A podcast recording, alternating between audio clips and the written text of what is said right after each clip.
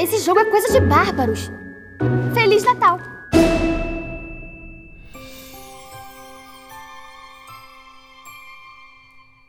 Olá, sejam muito bem-vindos a mais um episódio do podcast Harry Potter e o Advento de Natal. Uhul, Jingle Bells. Jingle bells, jingle bells, jingle bells rock. Jingle bells. Agora vocês imaginem essa cena do Meninas Malvadas com o quê? Com o tema desse episódio, que é o Platinum Trio. E aí você imagina Aí, que perfeito. Que Incrível, perfeição, eu quero muito. Alguém faça essa montagem. né? Acho, acho digno. Então, nesse episódio, a gente vai conversar um pouquinho sobre esses três ícones de Hogwarts, né? O Dumbledore, o Snape e a McGonagall. E sobre a Os relação maiorais. deles. Os, os maiorais, né? A nossa equipe Rocket. Né? Incrível. Esse é o nosso sétimo episódio, nosso sétimo presente de Natal para vocês. E então, vamos lá.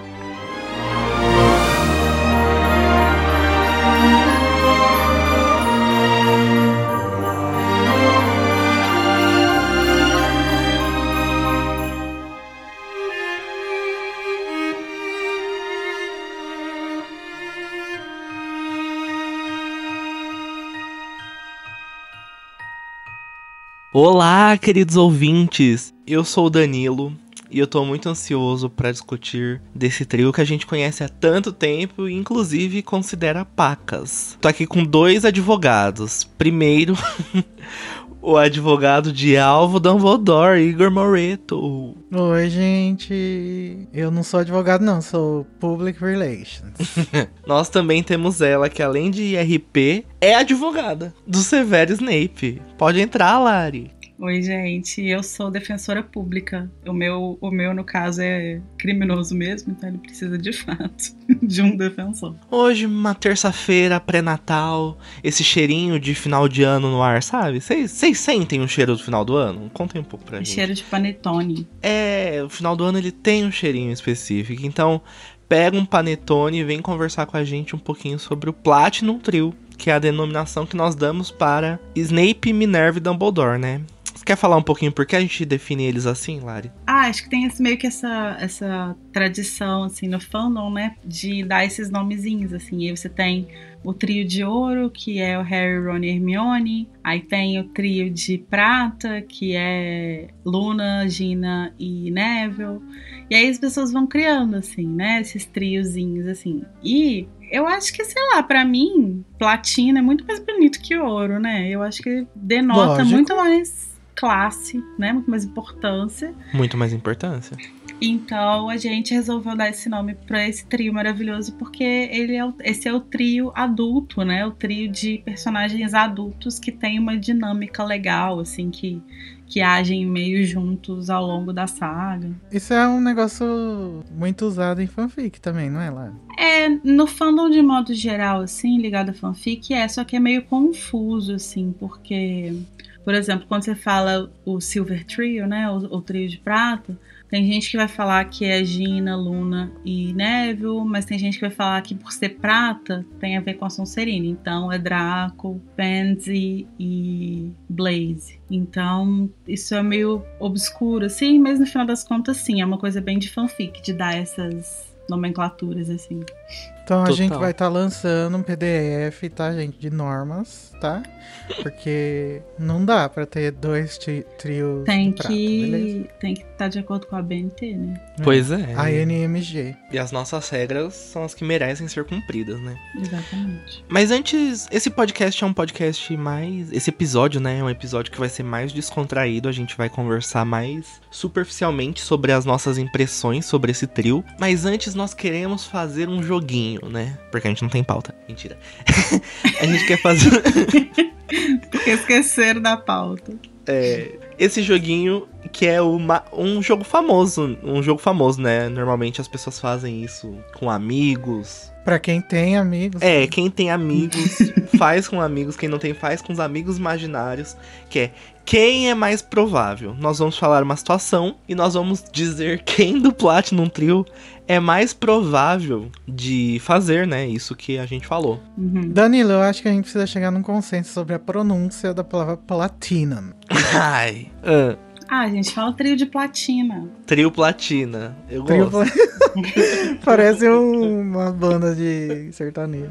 Trio Platina. Dos mesmos criadores de Trio Parada Dura, vem Trio Platina.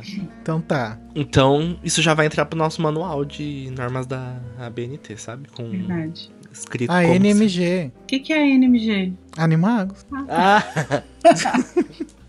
então, no manual do ANMG. Ah, Igor, eu acho que seria legal lançar esse manual, hein? Que você acha de ter um trabalhinho mais?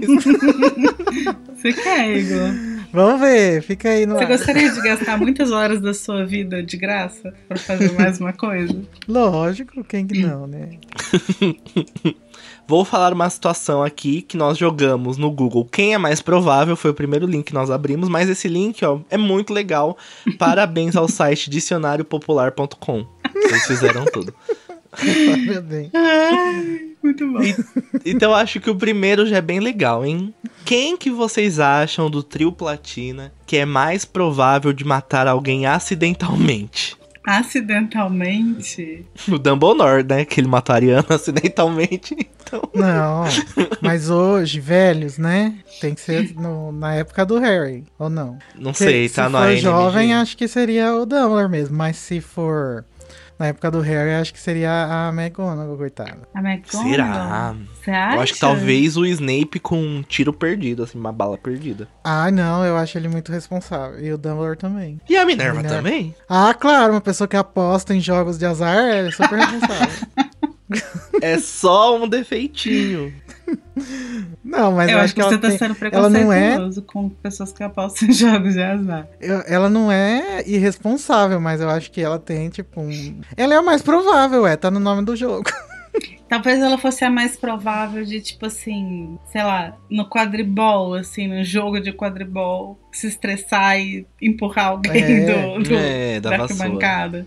É que eu acho assim que durante a época do Harry, ela é a que menos se expõe a situações em que possa matar uma pessoa acidentalmente, assim, pelo que a gente sabe. Ah, mas o Dumbledore também não sai de casa, nem nada. Então só o Snape, também né, que tá lá Fica em casa. na batalha do Sete Potter. Ah, Então, é esses- verdade. É, pensando assim, nas É. oportunidades, realmente, o Snape. Sim, é verdade.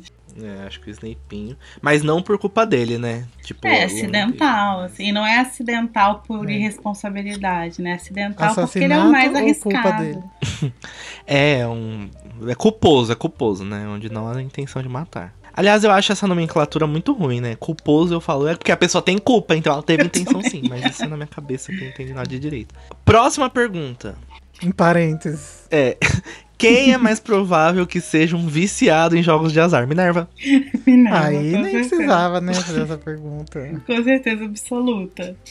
Minerva, isso aí é canônico. E ela fica, ela fica apostando, não fica? No quadribol? Não tem uma coisa assim? Não, acho que é fanfic, Isso é mas... fanfic? Mas ela Faz tem sentido. potencial, com certeza, assim. Eu não consigo imaginar Dumbledore e Snape com tempinho pra entrar em jogos de azar. Nem ela. Ah, o mas- Snape poderia apostar com a Minerva, mas a iniciativa é dela. É. Exatamente. Ai, gente, com certeza o Snape ganhou muito dinheiro durante aqueles sete anos que a Sonserina foi campeã Sim. da Taça das Casas. Ela deve ter ficado anos enchendo o saco dele pra ele começar a apostar com ela. Ela Ai. agradece todo dia ao Thiago e a Lilian por terem dado Harry Potter ao mundo. Porque assim ela conseguiu ganhar vários joguinhos de azar. É, mas ela criou os dois pra, pra isso, né? Pra Total. bate. Os dois porquinhos. Seriam Lily e James os porcos para babate da Minerva? Sim. Seria. É que nem o, aquela teoria da conspiração que o nosso ouvinte, querido ouvinte Armando, outro dia trouxe pro Discord, falando que o governo da China projetou o- aquele jogador lá de basquete gigante lá. Foi isso que a Minerva fez. Ela projetou Harry Potter para ganhar taças das casas. Vou jogar aqui no Google. Jogador de basquete gigante chinês. Chinês. Aí aparece a foto do. Hagrid. Jogador chinês de basquete. Giant Chinese Basketball Player. Yao Ming, é, é esse aí. Quantos metros ele tem? Muitos pelo. 2,29. Corolho. Nossa, gente, é grandão. hein? Ah, realmente, uma pessoa desse tamanho realmente pode ter se projetado. Daí te- um cara lançou um livro falando que foi o governo chinês que, que obrigou os pais dele, que eram jogadores, a transar pra criar ele. Hum, Olha. Com certeza, né? Ah, Isso mas não ele é uma já é propaganda velho. anticomunista. Ah, então foi bastante tempo atrás, né? É, tipo, ele já tá com 40 e tantos anos. Ele já aposentou um tempo. Foi o próprio Mao que fez ele.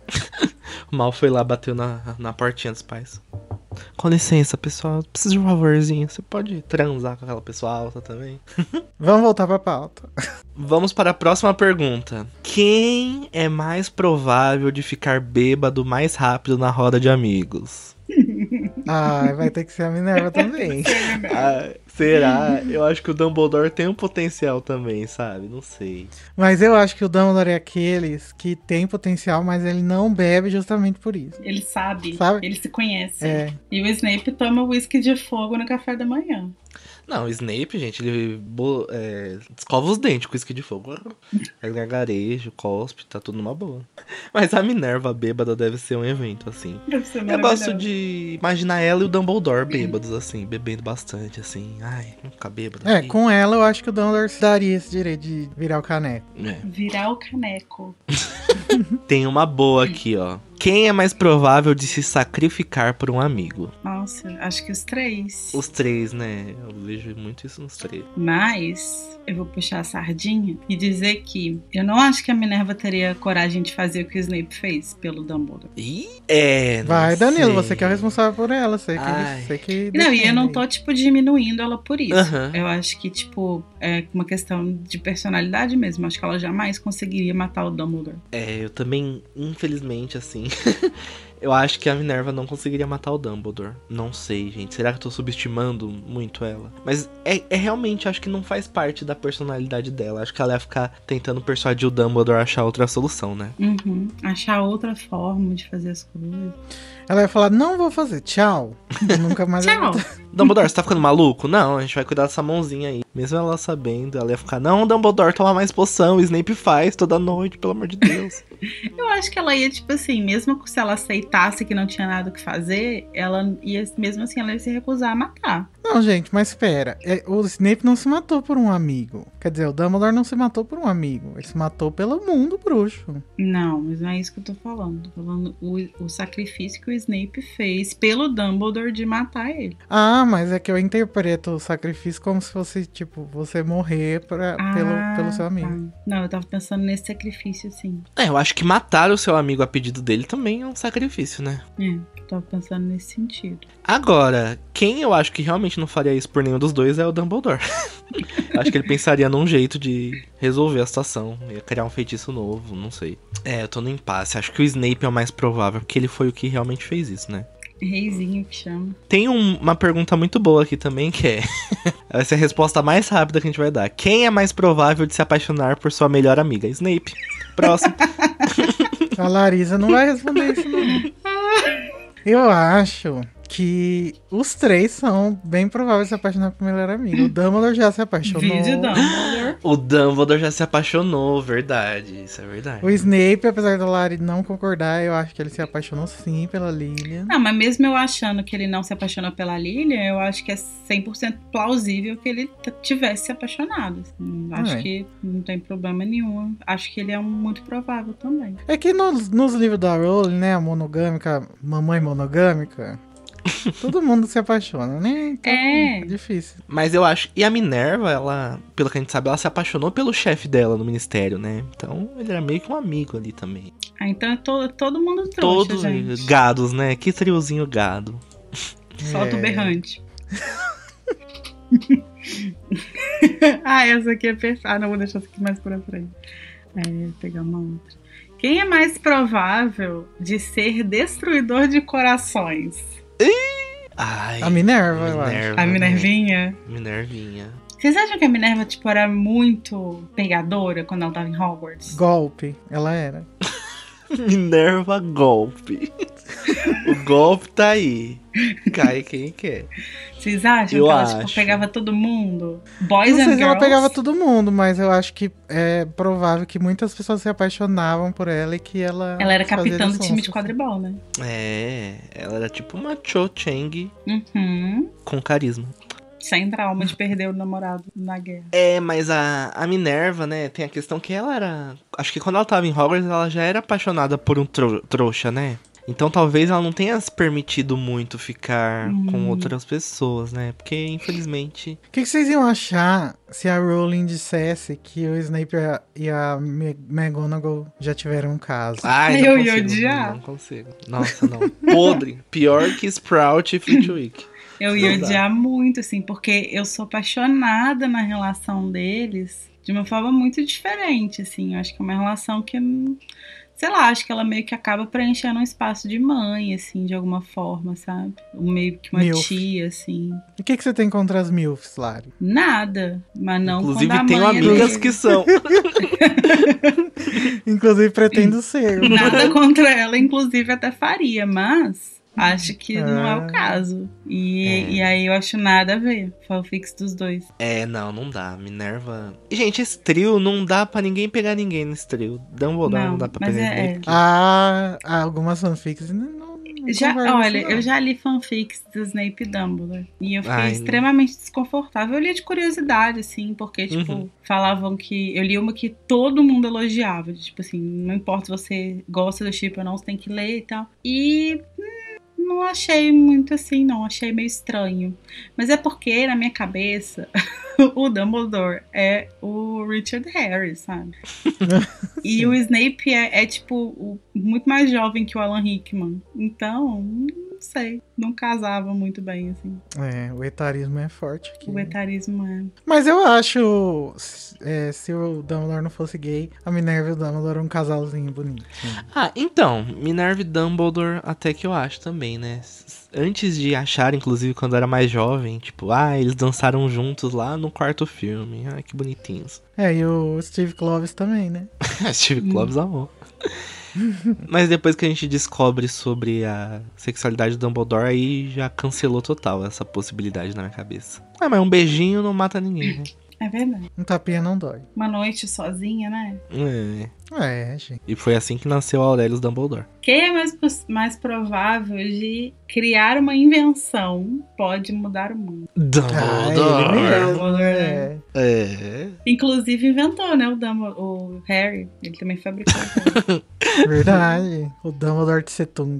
Por isso, vocês sabiam, gente, que o, o Dumbledore nomeou o Tiago e a Lily como monitores-chefe justamente pra eles namorarem e. Nossa. Sacou? É, tá tudo planejado, né? Dumbledore escreve, escreve certo, certo por linhas tortas. Gente, eu nunca mais vou parar de ver essa relação que, os, que o fandom hater do Dumbledore faz com o Dumbledore e o que os, os anticomunistas fazem com os governos comunistas. Do nada. Uma lacradona. Não, não tô nem querendo lacrar. Mas é isso, né? Parece que é um fandom, assim, é, enlouquecido que quer ficar achando motivos pra Uhum. mostrar que, nossa, meu Deus, tá tudo errado. Ó, tem uma boa aqui, ó. Quem é mais provável de, de encontrar um relacionamento no Tinder? Vocês conseguem imaginar esses três no Tinder? Ah, eu acho que é a Minerva, porque o Snape e o Dumbledore não tinham muito tempo, né? Pra Tava namorar. preocupado, muita coisa acontecendo. Mas eu acho também É. que o Snape, pelo menos no meu headcanon, o Snape, ele não. Ele não vai, tipo, sair procurando pessoas pra pegar, assim, tipo, ah, deixa eu baixar o Tinder. Quando acontecer, aconteceu ele no meio da ação, sabe? E aí foi. Torturamos um trouxa aqui, vamos pegar. Brincadeira, mas, doutor, ah, mas ele era bonitinho, eu dei um beijo nele. Não, mas eu imagino assim, por exemplo, o perfil do Snape no Tinder. Uma única foto, sem descrição. Sei lá. Ele entendendo. mexendo nos, nos cadeirão, assim. É, uma foto que alguém tirou, assim, sabe? Ele não ia se preocupar em tirar foto. Ah, é aquela foto do professor da Rowling na praia, sorrindo. Ah, eu amei. Minerva, eu acho que ia ser alguém que já ia falar sobre a profissão dela. Sou professor em Hogwarts, não sei o que, não sei o que lá. Umas três Já foi fotinhas. espiã. É, eu acho que ela tiraria uma selfie em cima de uma vassoura, assim, quando mais jovem, uma coisa mais. Sou capitão do time de quadribol. Não, Ah, uma selfie pode não, ela deve ter fotos dele. profissionais de, arti de, de esportista, atleta. É verdade. É, ela tem que falar que gosta de esportes. Ela ia pôr vários emojizinhos assim, ó. Um emoji correndo que mostra que ela faz corrida de manhã. Um emoji nadando que ela faz natação. Já imagina essas pessoas. Sabe as pessoas atletas do Tinder? Que põem 15 emojis de 15 esportes você não sabe como a pessoa dá conta? Mas é uma pessoa que provavelmente assinaria o Jim Pés, a Minerva. Já o Dumbledore. Eu imagino ele um pouco mais, assim, duas fotinhos, uma frase de efeito, Uma foto de um pôr do sol. é, um pôr do sol assim. Amo balinha de limão. Uma coisa assim, sabe? O Dumbledore, eu acho que ele ia ser youtuber, assim. Por favor, elabore. Ah, sabe essas pessoas que faz live comentando notícias, assim? Ele ia ser. O Dumbledore ia apresentar o podcast Café da Manhã. É. Isso. Não, ele ia fazer uma live assim, comentando e reagindo aos contos de Biddlebardo, que é o que ele fez, né? Exato, olha aí. Falando sobre o último artigo da Rita Skeeter. é. Eu amei. Skeeter escreveu sobre mim, olha no que deu. Eu acho que ele ia, ficar feliz. Porque o, que não, o que é o YouTube se não uma grande penseira, na verdade? O que é o YouTube, senão uma grande penseira? Ah, muito bom. Quem vocês acham que é mais provável de ser cancelado? Ih, nossa. Ah, com cer- Nossa, o mais difícil. Com Mas é certeza o- não o é Snape, Minerva, né? né? É, Não, vamos é tirar a Minerva, Minerva não. disso daí. Por enquanto, o TikTok ainda não descobriu nenhum podre da minha. É. Mas tá o, bem. O, mais provável é o Snape, né, gente? Que ele já tá sendo cancelado há muitos anos. Tá na moda agora cancelar o Thumb, né? O Dumbledore tem que comer muita farinha pra chegar Tem, no nível de cancelamento é. do Snape, né? Tem que comer, tem. Nossa. Mas no canon, a, uni- o- a única pessoa dos três que foi cancelado foi o Dumbledore, né? De verdade, assim. Pela mídia, pela É, opinião popular. É. O Snape só era cancelado ali. no- O Snape, inclusive, se livrou de um cancelamento, né? Que conseguiu ficar dando aula em Hogwarts Sim. mesmo. A reforma É. vem aí, gente. A anistia dos comensais. Quem é mais provável de ser preso por andar nu? Dumbledore. Eu acho que é o. Dumbledore total.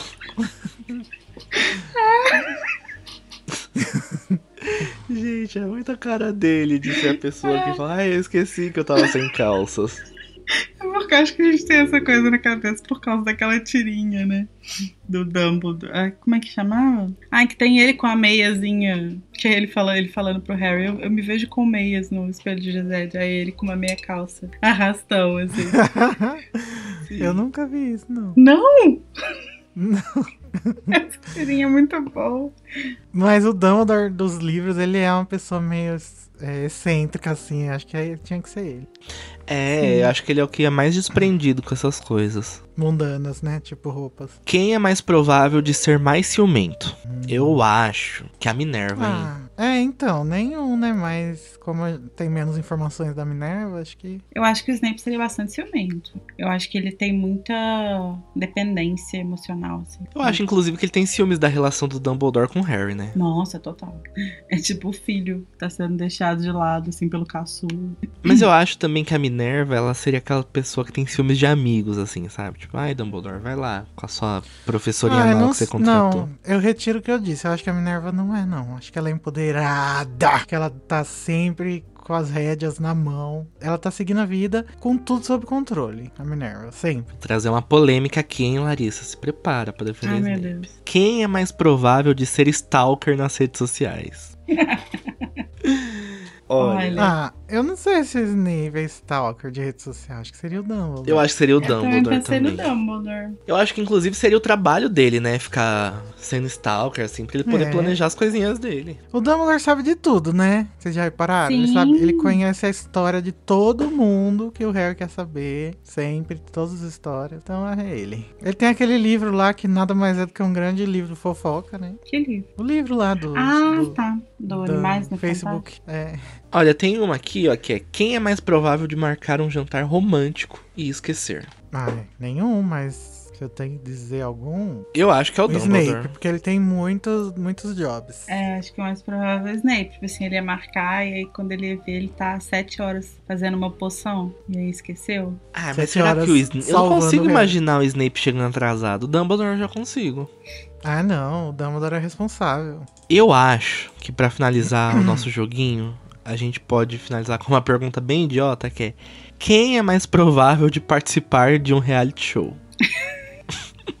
Nossa, Big Brother é celebrity bruxo. Nossa. Sim. Acho que o A Snape Minerva, jamais. gente, porque ela é famosa, né? O Dumbledore não ia aceitar, porque ele tem muita coisa pra fazer. O Snape odeia É. a gente. Ele ia matar alguém. A Minerva total ia ser convidada pra Fazenda. Porque ela é uma jogadora antiga que ninguém nem lembra que existe. Hoje em dia ela é professora. Não, mas é- vamos definir então os tipos de reality show, tipo Big Brother e Fazenda. Acho que a Minerva, Minerva. teria potencial. Merda. Agora um reality show que acompanha, tipo, a vida de uma pessoa. Acho que do Dumbledore seria interessante, assim. Uma câmera 24 É. horas com ele. Iam ter episódios Sim. que seria só ele andando pela sala dele? Talvez. Mas acho que ia ser legal, assim. E ele dando uns depoimentos. O de culinária, o Snape. E Snape. Culinária, Snape, Masterchef. Gente, sabe aquele reality show da Selena Gomes, onde ela cozinha com chefes? Seria o Snape. Não. Tem um reality show que a Selena Gomes, durante a pandemia, ela foi cozinhando com chefes via Zoom, via Skype, sabe? Se chama Selena mais chefe. E eu acho que seria isso, tipo, o Snape com desafios culinários. Aham. Tipo, um chefe fala, ah, Snape, quero ver você cozinhar esse ratatouille aqui. Aí, ah, você vai, você me paga. Ele vai lá e faz, assim, tudo certinho. Acha bem a cara dele. Também Uhum. acho. Os três, então. É. E um reality show de cantar o formato. Dumbledore. Eu imagino ele no The Voice, assim, cantando o hino de Hogwarts.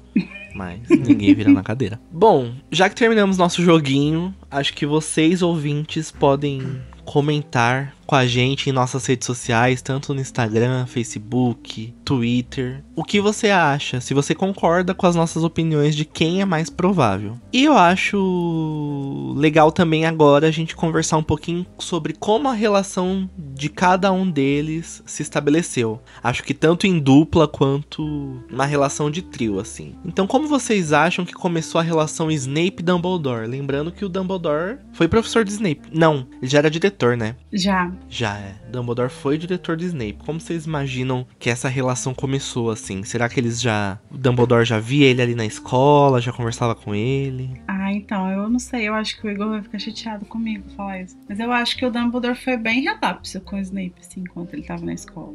Eu Pois é, que... né? Às vezes eu fico pensando nisso também.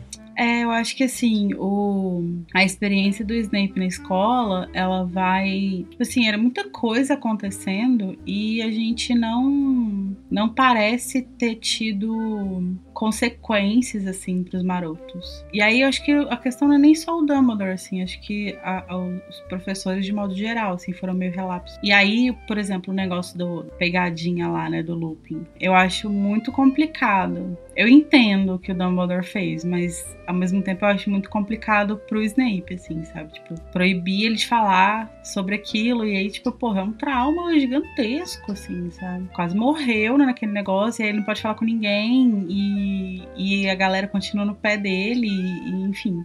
Eu acho que foi muito. Então eu acho que é- essa relação que ele que ele estabelece com o Dumbledore, e que depois eu acho que vai ter essa coisa um pouco de ciúme do Harry, tem muito a ver com isso, assim, de tipo, ele se sentir meio que abandonado durante a escola, e aí Uhum. depois ele meio que consegue conquistar esse espaço com o Dumbledore, e eu acho que ele gosta muito do Dumbledore. E aí, de repente, chega um mini James e rouba o Dumbledore dele de novo, sabe? Ah, eu não sei, não lembro de muita informação, mas eu acredito na Lari. Acho que houve uma omissão, porque o Dumbledore parece que ele tem olhos muito vidrados em pessoas muito específicas, né? Sim. Uhum. E se o Snape não tinha uma serventia, olha isso, pode ser muito malévolo, né? Eu acho que ele não, não olhava muito pra ele. É, eu acho até que ele se culpa num certo nível, assim, por isso depois. Quando ele fala sobre as escolhas erradas, né? Eu não lembro exatamente se tem algo desse tipo. Eu acho que tem nesse sentido no livro, mas eu lembro muito, muito claramente da cena do filme, da morte dele, que ele fala com o Draco, tipo, é, eu conheci um garoto que fez todas as escolhas erradas. E meio que tentando convencer o Draco a parar de fazer merda antes de fazer uma merda muito grande, né? Nesse sentido, eu acho que ele tá falando do, do Voldemort, né? Mas eu acho que ele pensa muito no Snape também. E eu acho que ele sente muito orgulho de ter conseguido meio que resgatar o Snape, sabe? Então, eu acho que assim, apesar dele entender que o caminho que o Snape seguiu foi útil no final das contas, é, eu acho que ele também se culpa um pouquinho por, tipo, ter deixado ele viver aquilo. Eu acho que existem duas fases, né, desse relacionamento. Eu acho que teve Snape na escola, que acho que o Dumbledore e Hogwarts foi muito negligente com essa geraçãozinha aí, sabe? James, Uhum. Thiago, Snape, Lucius e Hogwarts tavam, tinham monstrinhos ali sendo criados e cagou, né? Assim como as escolas costumam fazer com os alunos. Mas tem a segunda fase, né? Que é quando interessou pro Dumbledore ter, ter o Snape do lado dele. Aí Sim. ele vai atrás do tempo perdido. Só que é legal a gente pensar que enquanto o Dumbledore era o diretor, a Minerva era a professora do Snape, né? Uhum. E eu não consigo visualizar a relação deles como. Teoricamente. É. Porque a gente sabe que ela estava em Hogwarts, mas a gente não sabe se ela era professora. Mas eu acho que por ela ter sido professora do Tiago e da Lilian. Mas a gente não sabe isso de verdade.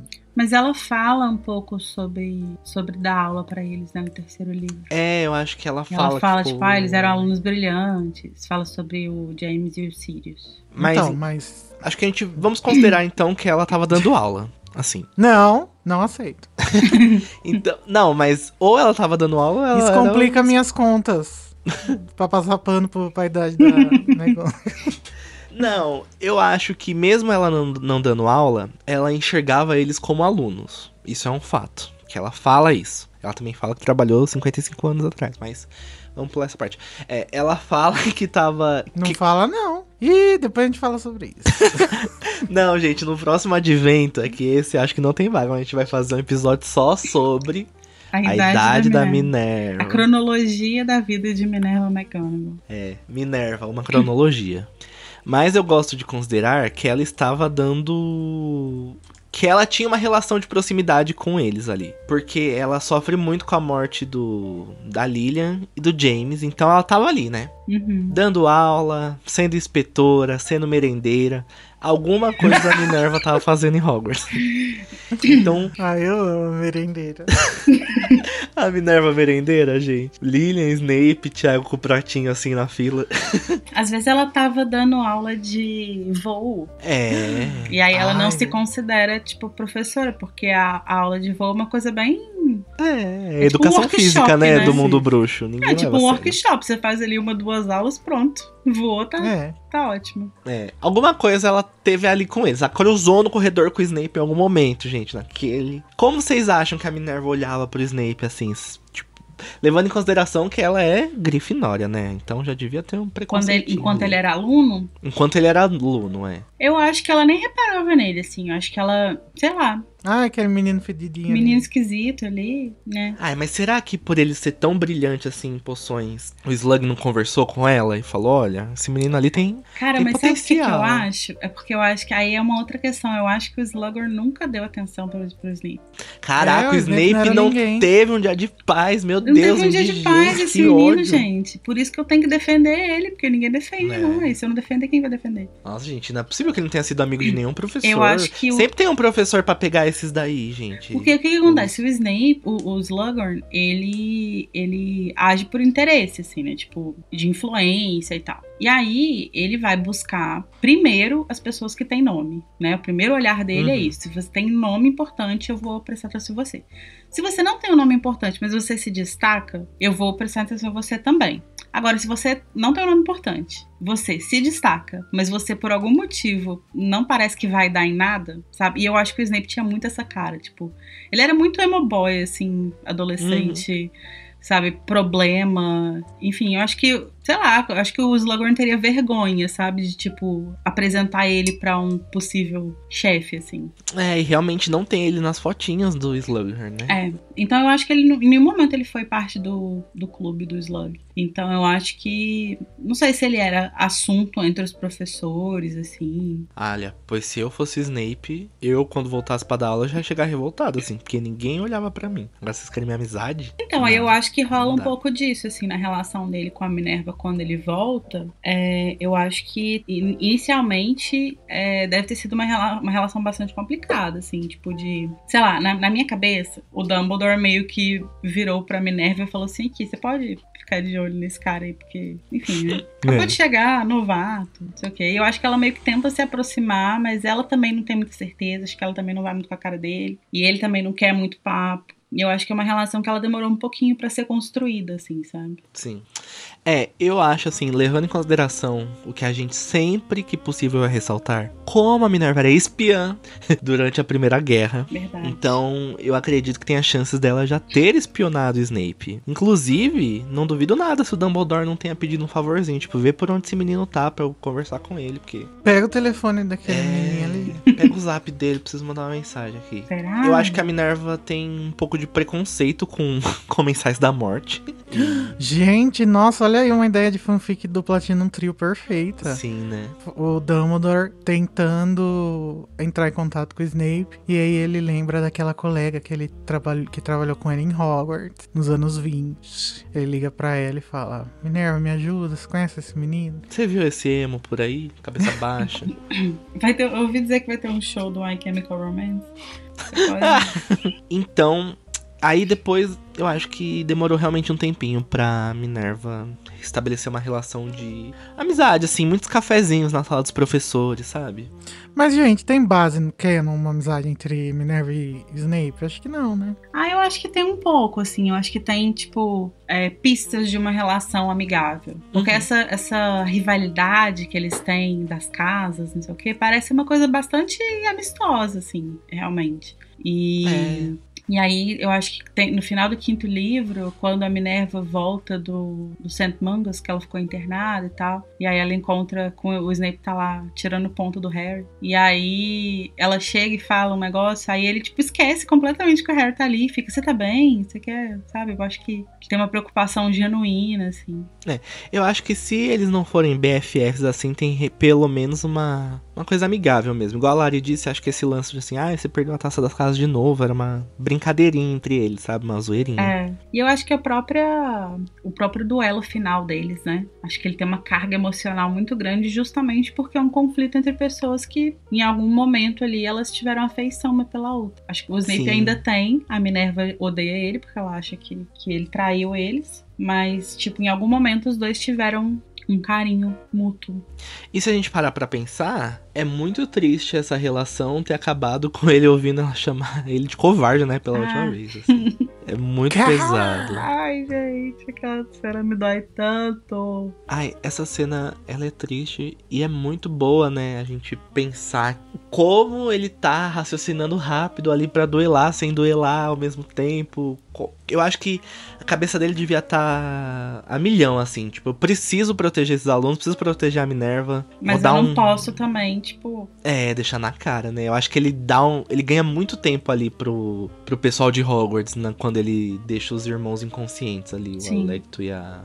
Mas isso não acontece no livro, né? No livro. Ah, no livro, verdade, ela tá presa, né? É, eles não estão. Os irmãos não estão envolvidos, assim, mas a, o duelo deles mesmo assim tem uma carga muito emocional, assim. Acho que até mais, porque no livro, na verdade, ele duela contra a Minerva, o Flitwick e a Sprout juntos, né? Então é bem assim. É, mas uma coisa que eu que me dói muito. Ai, gente, eu, eu sou muito fascinada por esse último ano, né? De vida, assim, do, do Snape. Esse último ano do, dos livros, assim, né? Porque eu acho que deve ter sido um ano absurdo para quem tava em Hogwarts e a gente não sabe quase nada, né? A gente não acompanha quase nada do que tava rolando lá. E pro Snape em si, eu acho que era especialmente problemático, porque ele tava nisso que você falou, né, Danilo? De tentar raciocinar o tempo inteiro em como preservar a integridade dos alunos, dos professores e ao mesmo tempo preservar o disfarce dele, né, que é essencial para que as coisas deem certo no final das contas. É... Sim. Safada J.K. Rowling, né? Não mostrar nada, não precisa se preocupar em construir é. essa narrativa. Então, assim, sempre que eu leio fanfics que que falam sobre esse período é uma coisa que é especialmente dolorosa, assim, sabe? Porque eu acho que, como uma pessoa que tenta sempre olhar o lado do Snape, eu acho que deve ter sido talvez o ano mais solitário, assim, da vida dele. Sim. Porque durante Hogwarts, quando ele ainda era aluno, mesmo depois que ele que a Lily para de falar com ele e tal, ele, ele acaba se aproximando de um grupo, né, de, de futuros milicianos ali e tal. Então ele, ele meio que sempre tem alguém, por mais que aquela pessoa não seja uma pessoa massa, mas de alguma forma tá meio que do lado dele, assim. Esse é o único ano que ele não tem absolutamente ninguém. Tipo, todo mundo, metade do mundo acha que ele está traindo e metade ele está traindo. Então, eu acho que é muito solitário, assim. E aí tem, uma vez eu vi um TikTok que, ai, me doeu tanto, gente. Eu penso nele diariamente.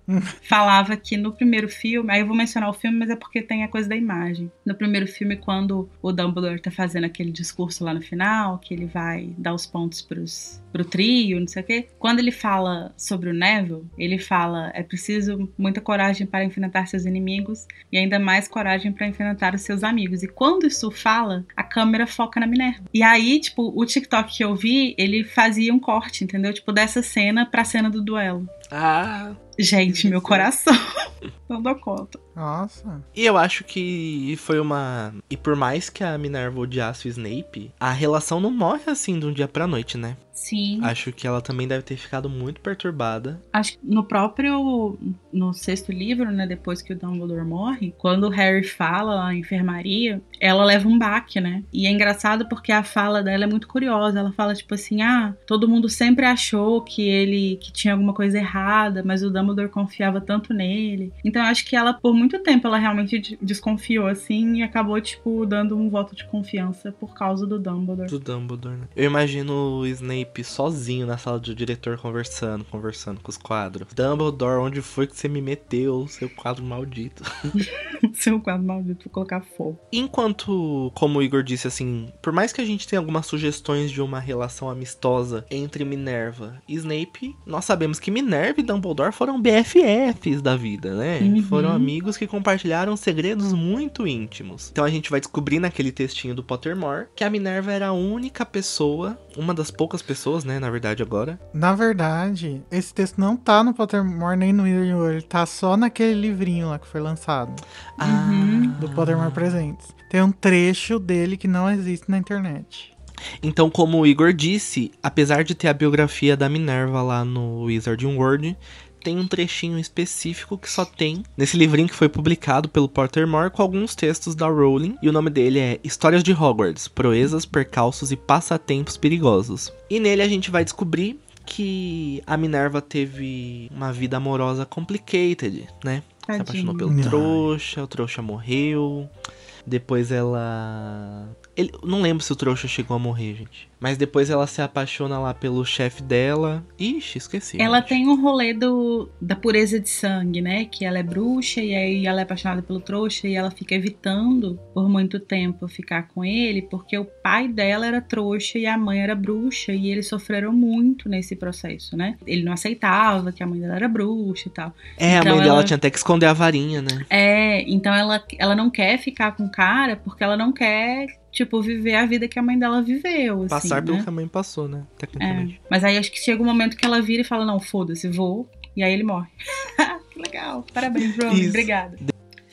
Mas eu acho que é impressionante, assim, como que os três têm histórias é, tão diferentes e ainda assim que meio que se conectam pela tristeza, assim, né? Todos eles têm um, um grande arrependimento, uma grande coisa de, de pensar, e se eu tivesse feito de outro jeito? Mas nós estávamos falando da amizade do Dumbledore com a Minerva, né? O que a gente sabe da Minerva é que ela, ela foi criada por um pai trouxa e uma mãe bruxa, só que a mãe escondia isso do pai, né? Tanto é que a mãe guardava a varinha dela e não podia usar. Tanto é que a Minerva, ela tem a primeira decepção amorosa dela, que é quando um trouxa que ela gosta muito a pede em casamento e ela abre mão de se casar com ele pra poder continuar sendo bruxa livremente e até mesmo pra não pôr a vida dele em risco, né, por conta do por conta do estatuto do sigilo. Depois disso que a gente sabe é que a Minerva vai trabalhar um tempinho no ministério, só que ela acaba não gostando muito de lá e ela volta pra Hogwarts como professora, sendo que ela tinha sido aluna do Dumbledore. Eu imagino a relação professor-aluno do Dumbledore com a Minerva, uma relação de muita admiração do Dumbledore por ela, Sim. né? E uma coisa que é legal de lembrar lembrar é que a trajetória da Minerva como aluna foi brilhante, né? Ela, Uhum. tipo assim, é, ela começa, ela chega em Hogwarts sendo aquela. Como é que ficou em português? Hatstall? Empata chapéu. Empata chapéu.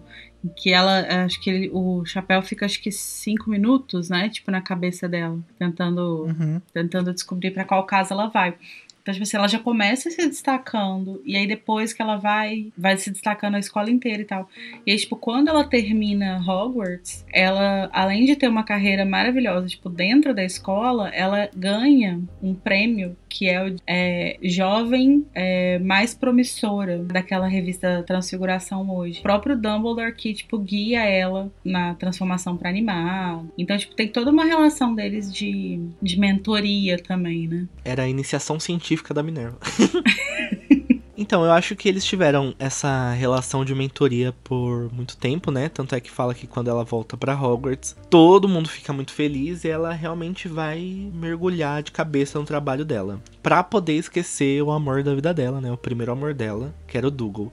É engraçado que esse livrinho do Pottermore que a gente citou até fala assim, ó, que... E se guardava cartas de Dougal McGregor em um cofre debaixo da cama, isso era melhor, dizia a si mesma, do que manter a varinha trancada lá. Ai, gente. Inclusive a Rowling reutilo- reutilizou o nome do Dougal pro semi-inviso, né? Do. Newt.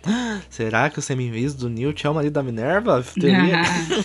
E depois ela vai. Aí eu acho que tem essa virada, né? Na relação de mentoria. Acho que o Dumbledore, nos primeiros anos dela como professora, ainda estava tratando ela como uma. Como uma aprendiz ainda, né? Tipo, olha, Minerva, eu tô muitos anos em transfiguração, né, querida? Então, por favor, é assim, assim, assado. Só que tem uma pequena virada, né? A virada de chavinha se dá quando ela descobre que o Dougal vai se casar com a filha de outro fazendeiro. Então, existe um momento muito bonito e muito singelo, que eu acho que justifica até um pouco a presença da Minerva no Animais Fantásticos. Eu espero, por favor, que isso se mantenha. Queria muito ver isso na tela, que é quando o Dumbledore ele vai encontrar a Minerva aos prantos na sala de aula. Tarde da noite, ele vê que ela tá lá chorando, e quando ele chega lá, ela lhe conta toda a história da vida dela, assim, conta tudo o que aconteceu. E o Dumbledore ele conforta a Minerva, só que ao mesmo tempo ele não só conforta ela, tem uma troca, né? Ele confidencia pra ela muitas coisas sobre a família dele que ela não sabia. Então o texto até fala que aquela amizade ia formar a base, aquele momento ia formar a base de uma amizade mútua e duradoura. E tanto é que Ah. cita que a Minerva foi uma das pouquíssimas pessoas que sabiam ou suspeitavam do quanto foi apavorante para Alvo Dumbledore, em 45, tomar a decisão de confrontar e derrotar o bruxo das trevas, Grindelwald. Ah, eu acho isso muito legal, gente. Isso daqui já me dá um negócio, uma ansiedade. Sim. Eu queria. Eu preciso ver isso, Rowling. Deixa a Minerva em Animais Fantásticos, por favor. Mas vai deixar. Eu tô com medo de ser cortada. Ai, não é possível, Não, tá. gente. Porque eu acho que a Ela Minerva tá tá- justamente pra cumprir essa função, sabe? Uhum. de ser uma das pessoas, talvez ele confidencie pro Newt também, mas é interessante ver que, pelo menos em Animais Fantásticos, a gente tem um pacto de sangue, né? Que eles vão destruir esse pacto de sangue, mas essa decisão eu preciso que seja apavorante ainda, mesmo sem pacto de sangue destruído. Sim, porque a questão não é só essa, né? O, o, o pacto é meio que uma barreira mágica, mas existe a barreira emocional também, que é muito forte, imagino. Mas além dessas informações que a gente tem, eu acho que durante até mesmo o período do Harry, eles mantiveram essa amizade, mesmo com Dumbledore não podendo contar tudo pra ela, né? Aham. Ah, eu acho que ele contava muita coisa pra ela. Ah, Ah, eu não, acho, acho que ele contava que- muita coisa, É, mas... acho que contava muito, mas não podia contar tudo, né? Eu acho que talvez até tenha rolado um certo, uma certa distância, assim, tipo lá no sexto ano, assim, que ela devia insistir pra saber o que, que tava acontecendo com a mão dele e tal. E isso era coisa que ele não podia falar. É, não podia falar de jeito nenhum, né? E tanto é que acho que lá no sexto ano, tudo aquilo ele não contava pra ela. Inclusive, será que depois da história toda ela não se sentia um pouco traída, assim? Ou até mesmo pensado, poxa, eu poderia ter ajudado Dumbledore de alguma forma. Ah, eu acho que pode ter rolado um ressentimentozinho. Eu acho que super rolaria. Acho bem possível. Mas eu acho muito bonita essa relação Minerva e Dumbledore. Eu gosto de imaginar eles dois conversando e contando coisas muito pessoais, né? Assim, tendo conforto Aham. um no outro. Mas assim, como não tem muitas bases estabelecidas, vamos falar um pouquinho de como a gente acha que é a relação dos três, principalmente no período do Harry, assim. Como eles conversavam e se eles tinham momentos juntos. Eu vou contar um headcanon triste que eu tenho. Que é mais do Snape com a Minerva, na verdade. Que é assim, eu acho que quando o Snape chegou em Hogwarts, tipo, antes dele ir pra Hogwarts, ele tinha muito essa coisa reprimida da magia, né? Porque ele não podia viver a magia que ele tinha. Então acho que quando ele chegou em Hogwarts, ele era muito fascinado por tudo, assim. Ele tava, tipo, meio Harry, tipo, wow, I love magic, sabe? E, e aí, eu acho que quando ele chegou, ele achava muito mágico o quadribol. Porque, cara, é, não tem nada mais mágico, né, do que gente voando por aí. E Sim, eu acho total. que ele ficava muito apaixonado, assim. Só que aí aconteceu James Potter, né? Putz, E aí eu acho que ele foi, tipo, perdendo qualquer interesse em quadribol e meio que passou a ter ranço, assim, enfim. E aí quando ele voltou pra Hogwarts como professor, e aí a Minerva foi se aproximando dele meio que por conta do Dumbledore, assim, uma das coisas, ela não sabia muito bem como conversar com ele. E aí ela meio que foi tentando apelar pra essa, essa competitividade, assim, tipo, ah, vamos apostar aqui num jogo, não sei o quê. E eles foram meio que criando esse hábito de apostar, de pagar uma bebida pro outro depois do jogo, uma coisa assim, e eles foram criando essa amizade, assim. Eu acho que deve ter sido especialmente doloroso o primeiro jogo de quadribol depois que ele morreu, assim, porque eu acho que a Minerva deve ter esperado, assim, Ah. lembrado, sabe? Tipo, tá na hora de apostar. Ah, é bem Tá na hora de tomar. Larissa. Desculpa, gente, mas é isso que eu faço na minha vida. Eu penso em coisas tristes. Qualquer Hum, coisa, tá. eu vou dar o número da minha psicóloga, vocês ligam pra ela. Eu não preciso de julgamento, preciso de tratamento, né? Exatamente. Se estiver incomodando muito, vocês pagam uma sessão extra. eu mando o recibo. Já o meu headcanon é uma coisa bem simples, mas eu consigo imaginar Minerva e Snape na sala do Dumbledore discutindo no segundo livro. É hoje que a gente expulsar ele. Não, não vamos expulsar. E discutindo sobre várias coisas que o Harry faz, assim. E o Dumbledore meio que mediando a situação entre os dois. Tipo, o Snape, meu Deus, você é inaceitável, ele é arrogante, igual o lixo tóxico do pai dele. Ela não fala do James, ele morreu na guerra. Ele é brilhante igual o pai, não sei o quê. E eles tendo longuíssimas discussões causadas pelo menino Potter. Ai, Eu super acho também. muito. Até porque a gente vê no, nas memórias do Snape ele meio que falando esse tipo de coisa com o Dumbledore, né? Sim. Então eu tenho certeza que ele ia dar umas alfinetadas na Minerva também. Tipo, sempre que. É. E nossa, quando ela deu uma vassoura pro Harry, tenho certeza absoluta que ele tentou pôr fogo no chapéu dela, cara. Não, aquilo Ah. ali com certeza deu treta no conselho de classe. Mas o que, que a Minerva tá fazendo, mano? Ela deu uma vassoura pra ele, tá burlando as regras. Quer enfiar esse menino aí, quer fazer o Jamesinho, um bonequinho de voodoo dela. Não consigo imaginar muito. E você, imagina algum headcanon ou só o que tá é real oficial? Ah, gente, não muito, né? Eu gosto. Eu, eu sinto um- uma alegria, assim, de ficar pensando no Snape e na Minerva sendo amigos. Ah, um quentinho no fofo também. coração. E acho que a dinâmica deles três juntos deve, na minha cabeça pelo menos, é muito engraçada, assim, interessante de se pensar. Porque a gente vê poucas vezes, né, os três juntos. Uhum. Então, eu fico imaginando o Dumbledore tirando sarro deles dois, assim, um pouco. É, não, eu, e mesmo as poucas vezes que a gente vê eles agindo juntos, eles parecem ainda assim ter uma, uma, sei lá, tipo uma sincronia, assim. Eles funcionam muito bem juntos. Total, acho que eles Uhum. funcionam muito bem. Eu gosto muito daquela cena do, do sexto filme, que é quando eles pegam um colar, assim, o Snape levita o colar e fica ele e a Minerva olhando, assim. Ai, perfeito. Eu acho muito perfeito. Não, e a cena do quarto livro, né? Do, dos três chegando juntos no espelho de inimigos. Ah. Ai, nossa. Maravilhoso. Maravilhoso. Aí vem o estupefaça, a musiquinha no fundo. Maravilhoso. Eu acho que pra finalizar o episódio, a gente podia falar um pouco sobre como que foi o fim da relação de cada um deles. Por exemplo, Snape e Dumbledore, a gente sabe que, que, que tristeza, né?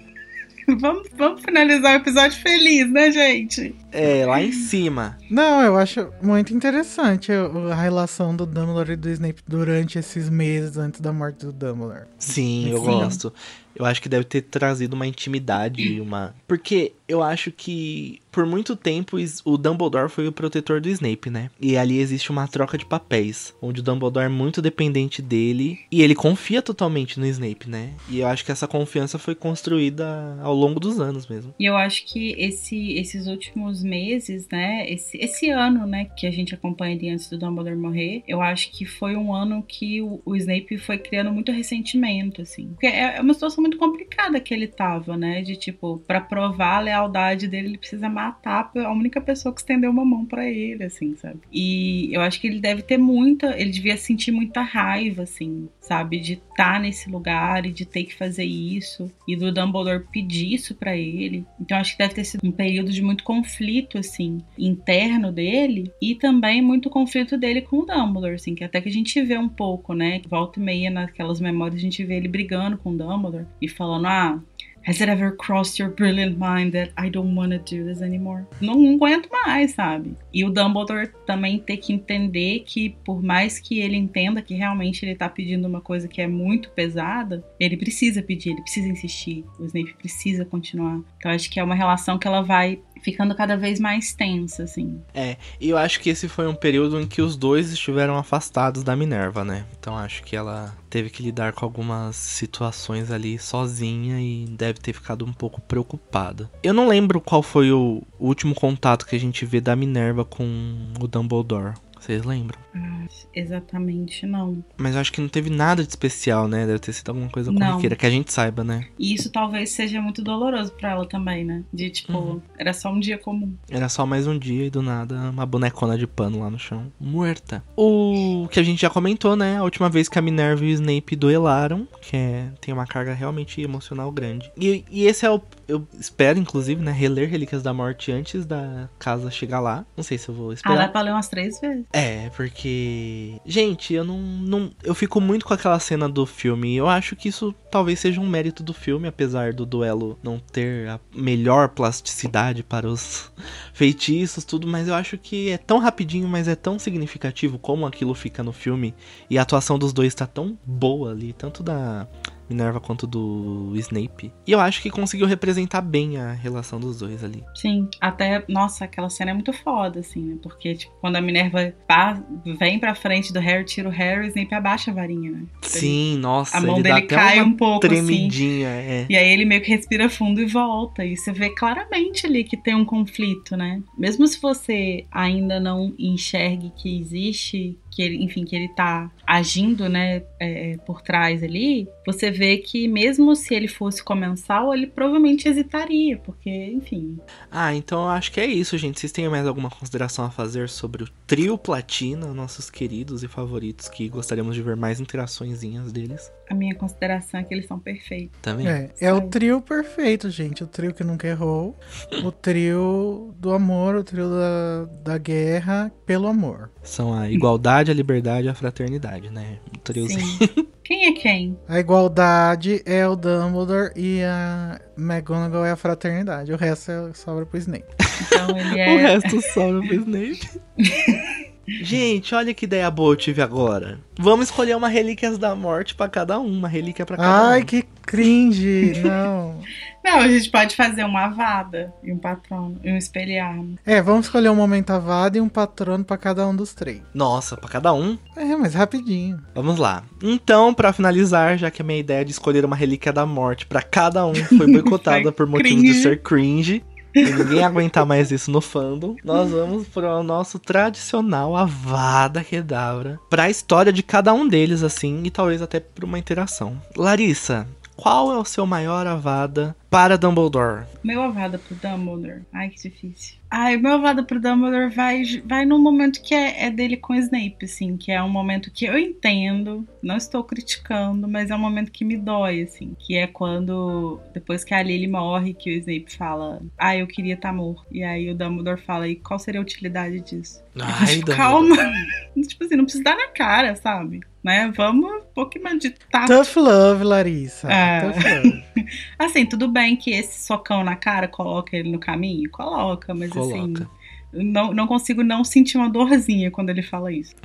O Dumbledore, ele parece que tem uns requintes de crueldade nas memórias do Snape, né? É que ele é honesto demais. Esse Ai, gente, mas dele. às vezes a gente precisa ser o, esse, esse Dumbledore, sabe? Eu acho que não Uhum. dá pra ser, às vezes a gente precisa falar pra pessoa. E qual é a utilidade de você estar fazendo isso? A gente precisa olhar pra ele e falar, porque aí dá uma ajudada. Às vezes faz parte da amizade também. É doloroso É. mesmo. E você, Enguinho, existe alguma avada que você possa dar para Dumbledore? Lógico que existe, gente. A, a infância fascista dele, né? que por amor ele ajudou a construir a ideologia do Grindelwald. Esse é o único defeito do nosso papacito. Seu crime foi amar demais. Oi. Olha, o meu Avada não vai para o Dumbledore em si. Não, meu Avada vai para ele sim. meu Avada pro Dumbledore é a relação familiar que ele tem. Que eu acho ele bem egoístinha ali na beira da, do amorzinho dele pelo Grindelwald. Acho que ele não valoriza a família dele enquanto existe tempo. Ele vai se arrepender? Vai. Vai sentir culpa? Vai. Mas eu acho que aquele soco que o Aberforth dá, de- dá nele é um soco bem dado, acho merecido. Vamos então, Avadas para Minerva. Impossível. Vamos pro Snape. que que é isso?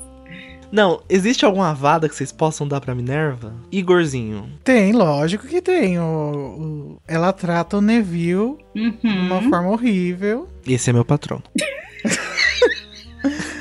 Ela trata ele de uma forma horrível. Eu acho que, se eu não me engano, no Cálice de Fogo. É, em vários livros, na verdade, né? É, ela é meio uma cavalona com o Neville, não gosto. É, eu, eu poderia até fazer coro, porque isso vai com, pode compor o quê? Uma defesa do Snape. Mas eu não vou fazer coro pra não ter que criticar o Snape, entendeu? Porque Ah. o Snape também é um cavalão com o Neville, né? É, deixa eu pensar.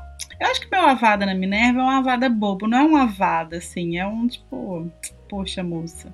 Que é essa coisa dela de. Que é uma coisa que o Dumbledore tem um pouquinho também, né? Que é de flexibilizar as regras para o Harry. E essa coisa da vassoura é uma coisa que eu fico muito assim, gente. É muita sacanagem com o resto dos- da galera do primeiro ano, né? Certeza que tinha uma galera que voava bem e aí ficou chateado porque não podia jogar. E aí. Ah, mas esse aqui é um Potter, né? Vamos deixar ele. É. Minerva olheira veio pra ficar.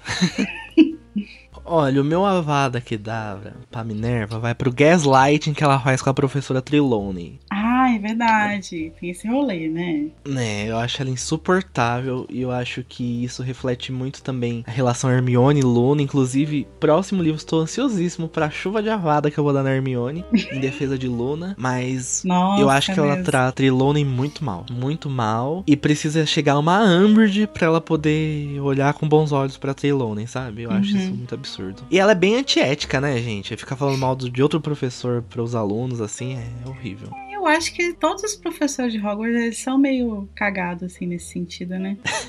O que é ética em Hogwarts, né? É. Próximo advento teremos episódio Ética em Hogwarts. Vamos agora para o Avada nele mesmo, nosso príncipezinho. Vamos começar com a Larissa. Larissa, qual a sua Avada pro Snape? Tem, né, gente? Perfeito. é. Nossa, mas pior que é difícil mesmo pensar numa.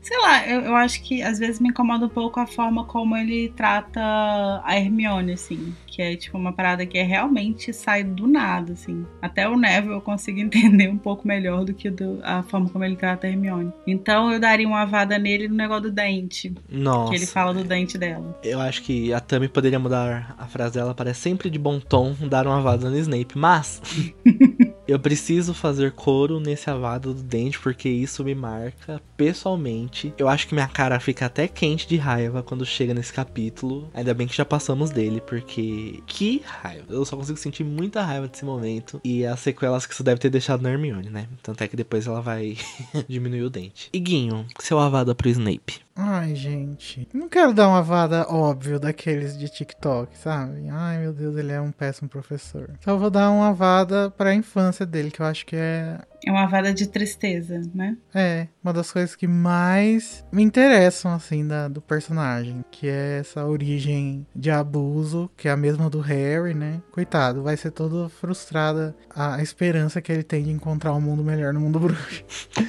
É muito triste. Um mundo bem melhor. Menos pra Minerva, pro Snape e pro Dumbledore, que são ferrados da cabeça. Vamos agora então finalizar esse episódio com a nossa energia lá em cima, chuva de patrono corpóreo para esses personagens maravilhosos. Como a gente terminou com o Snape, vamos começar para patronos para o professor Snape. Igor, qual o seu patrono para o professor Snape? O bullying com o Neve. Ai, gente, pra mim, o papel dele na guerra. Como que ele resolveu perder os últimos anos da vida dele pra salvar a- o mundo das coisas que ele ajudou a construir. Perfeito. Olha, o meu patrono pro Snape vai por ele ter safado Harry Potter de várias, sabe? Uhum. Por esse esforço que ele fez em combater o ranço internalizado que ele tinha de James e do James Culver, que era o Harry. Então, eu acho que apesar dele ter perdido a linha algumas vezes, apesar de ter passado um pouquinho do ponto, eu acho que o trabalho que ele faz em salvar a vida do Harry e a dedicação que ele tem empregada nisso é muito bonito, independente da motivação. Eu acho isso muito bonito da parte dele. Então, esse é meu patrono para Snape. Lari, seu momento chegou. Eu acho que meu patrono é meio que, assim, é um pouco do que vocês falaram também, assim, eu acho que o que é mais importante pra mim na, na, na construção do personagem dele é justamente essa possibilidade dele de se reconstruir, né? Independente, igual você falou, independente do motivo que leva ele a, a enxergar os, os erros dele, essa, essa é um motivo nobre ou não, eu acho que ele faz muito com o que ele tem. Ele tem muito pouco nas mãos, ele consegue, tipo, fazer um milagre, assim, de si mesmo. É, mesmo nas merdas que ele faz, fazendo um monte de coisa errada e tal. Eu acho que o que mais me, me cativa nesse personagem é que ele meio que mostra que todo mundo tem jeito, assim, sabe? Tipo, todo mundo tem. deveria ter uma chance de, de, de fazer as, as coisas certas, assim. Então, eu acho que de modo geral, é um, é um meio geral, assim, mas eu gosto sempre de simbolizar ele naquela frase que, que para mim é a frase que deveria marcar o Snape. Quando o Dumbledore pergunta quantas pessoas ele já viu morrer, ele fala ultimamente só aqueles que eu não pude salvar. É, para mim é o que caracteriza ele sim, que é tipo colocar a vida, independente de quem é essa vida, acima de qualquer coisa. Então ele não precisa gostar da pessoa para salvar ela, ele simplesmente salva. Boa, amém. Vamos então dar patronos agora para ela, a Minervinha. Minervinha. Igor, qual é seu patrono para a professora Minerva? Gente, meu patrono não é pra Minerva em si, mas é pra história dela e eu queria recomendar que senhores, senhoras e senhores e, sim, e senhoros busquem a história do publicada no livro do Pottermore Presents apresenta e também leiam o meu texto que prova cientificamente que a Minerva McGonagall pode sim estar em Animais Fantásticos e é, não quebra o cano, tá bom? É isso. Boa. E você, Lari, qual é o seu patrono para Minerva? Meu patrono pra Minerva é, é uma cena do terceiro livro. Assim, eu gosto muito da Minerva como um todo, mas eu, uma, uma das coisas que eu acho mais, legal, né, mais legais nela é o humor. E um- esse humor meio peculiar, assim, né? E a cena do tarado da machadinha. Ah, é verdade. é Pô. perfeita. E você, Danilo, qual que é o seu patrono para a sua protegida? A minha protegida. Ah, tem muitos patronos que a gente pode dar pra Minerva, porque eu acho ela muito apaixonante, sabe? Acho que apesar do, do que ela faz com o Neville, é uma professora que a gente olha e gostaria de ter aula, sabe? Porque é aquele professor que é rígido, mas é muito amoroso e a gente costuma se apaixonar por esses professores. Então, eu acho que o meu patrono vai pra ela pela dedicação que ela tem à escola. E eu acho que no último livro a gente vai ver muito isso, né? A lealdade que ela tem a Hogwarts, mas a lealdade não é a escola em si, né? Pro prédio, pro castelo. É a lealdade que ela tem com os alunos e com as vidas que ela transforma, né? Como educadora. E eu acho que eu gostaria de representar esse patrono pelo momento do Pertoton Locomotor, que é como de uma. Ela consegue tirar uma, uma brisinha, assim, um momentinho de bom humor, enquanto tá tudo dando na merda, né? Ela faz um feitiço que ela sempre quis fazer. E isso mostra o quanto que ela conhece a escola e o quanto ela tá entregue ali à guerra. Então, ai, Minerva, você merece patrono, sabe? Nunca errou. Perfeita. Eu não sei quando errou. E agora vamos pra ele, o Papacito, o mais novo nome na lista de cancelados do TikTok, Alvo Dumbledore. Lari, qual que é seu patrono pro Dumbledore? Meu patrono do Dumbledore? Ai, gente. Ah, o meu patrono pro Dumbledore é essa abertura, do, esse coração que ele tem aberto, de tipo, reconhecer que ele fez um monte de merda e que isso faz com que ele queira ajudar as pessoas para que elas não façam, assim. Então, tipo, a forma como ele é, acolhe o Snape, a forma como ele tenta proteger o Draco. É, eu acho que ele, ao contrário do que as pessoas leem nos livros, é, ele é uma pessoa que tenta proteger muito as pessoas. É, ele tenta dar muitas segundas e terceiras e quartas chances, assim. E eu acho isso muito legal. O meu patrono pro Alvinho, eu acho que ele nossa, ele tem muitos momentos que merecem patronos assim. Mas eu acho que ele tem uma característica de que ele, mesmo sendo diretor e até mesmo professor de muitos alunos, ele consegue enxergar a história de cada um deles, sabe? Apesar dele ter abandonado alguns aí no meio do caminho. Mas eu acho que quando ele para e conversa com cada pessoa, ele tá parado conversando com aquela pessoa. E aquilo acaba sendo muito importante. Então, eu acho que ele tem um papel muito importante na vida das pessoas que passaram por Hogwarts. Então, eu enxergo o Dumbledore além de um grande enxadrista do mundo bruxo que está controlando tudo ali, tá sempre à frente, tá sempre à frente jogando o jogo que precisa ser jogado. Acho que ele toca muito o coração das pessoas, por mais breve que seja a conversa que ele tem com elas, e acho que isso fica muito simbolizado lá nos crimes de Grindelwald, quando ele conversa com a Leta. E como em uma simples conversa, ele consegue que ela tenha aquele desabafo sobre culpa, consiga se livrar de uma carga emocional que ela carrega há anos, sabe? Então acho que o Dumbledore tem muito esse papel, então é um super patrono corpóreo para ele. E você, Igor? Como, qual vai ser seu patrono pro, pro seu pro seu cliente, né, do escritório de advocacia Moreto e Moreto? eu vou dar o meu patrono pra personalidade do Damo. Que eu acho que é através dela que ele muda a realidade do mundo. Através dela que ele consegue acolher o Hagrid, através dela que ele consegue acolher o Dobby com bom humor, com, com aquela quirkiness que ele tem. Através dela que ele consegue acalmar o Harry. Através dela, tudo, sabe? A personalidade do Dumbledore é perfeita, nunca errou. Eu acho que ela é usada como artifício mesmo para tranquilizar até mesmo o leitor, assim, quando a gente tá lendo ele dá uma calma, dá um sentido de segurança, assim, sabe? Então, é isso. É isso então, gente. Fizemos um episódio que a gente queria fazer muito, que era basicamente conversar sobre esses personagens que são nossos personagens favoritos e super queridos, que vamos defender sempre. O trio Platina. Então, muito obrigado, gente. Tchau, gente. Tchau. Tchau.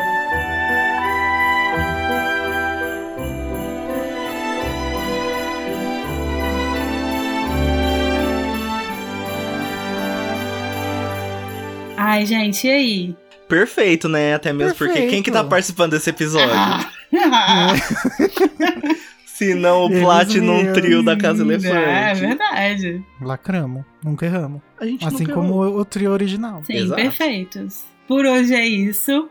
Faltam 18 dias pro Natal. Então a gente ainda tem mais 18 presentinhos pra abrir. E a gente volta amanhã. Até amanhã, Beijos. galera. Até.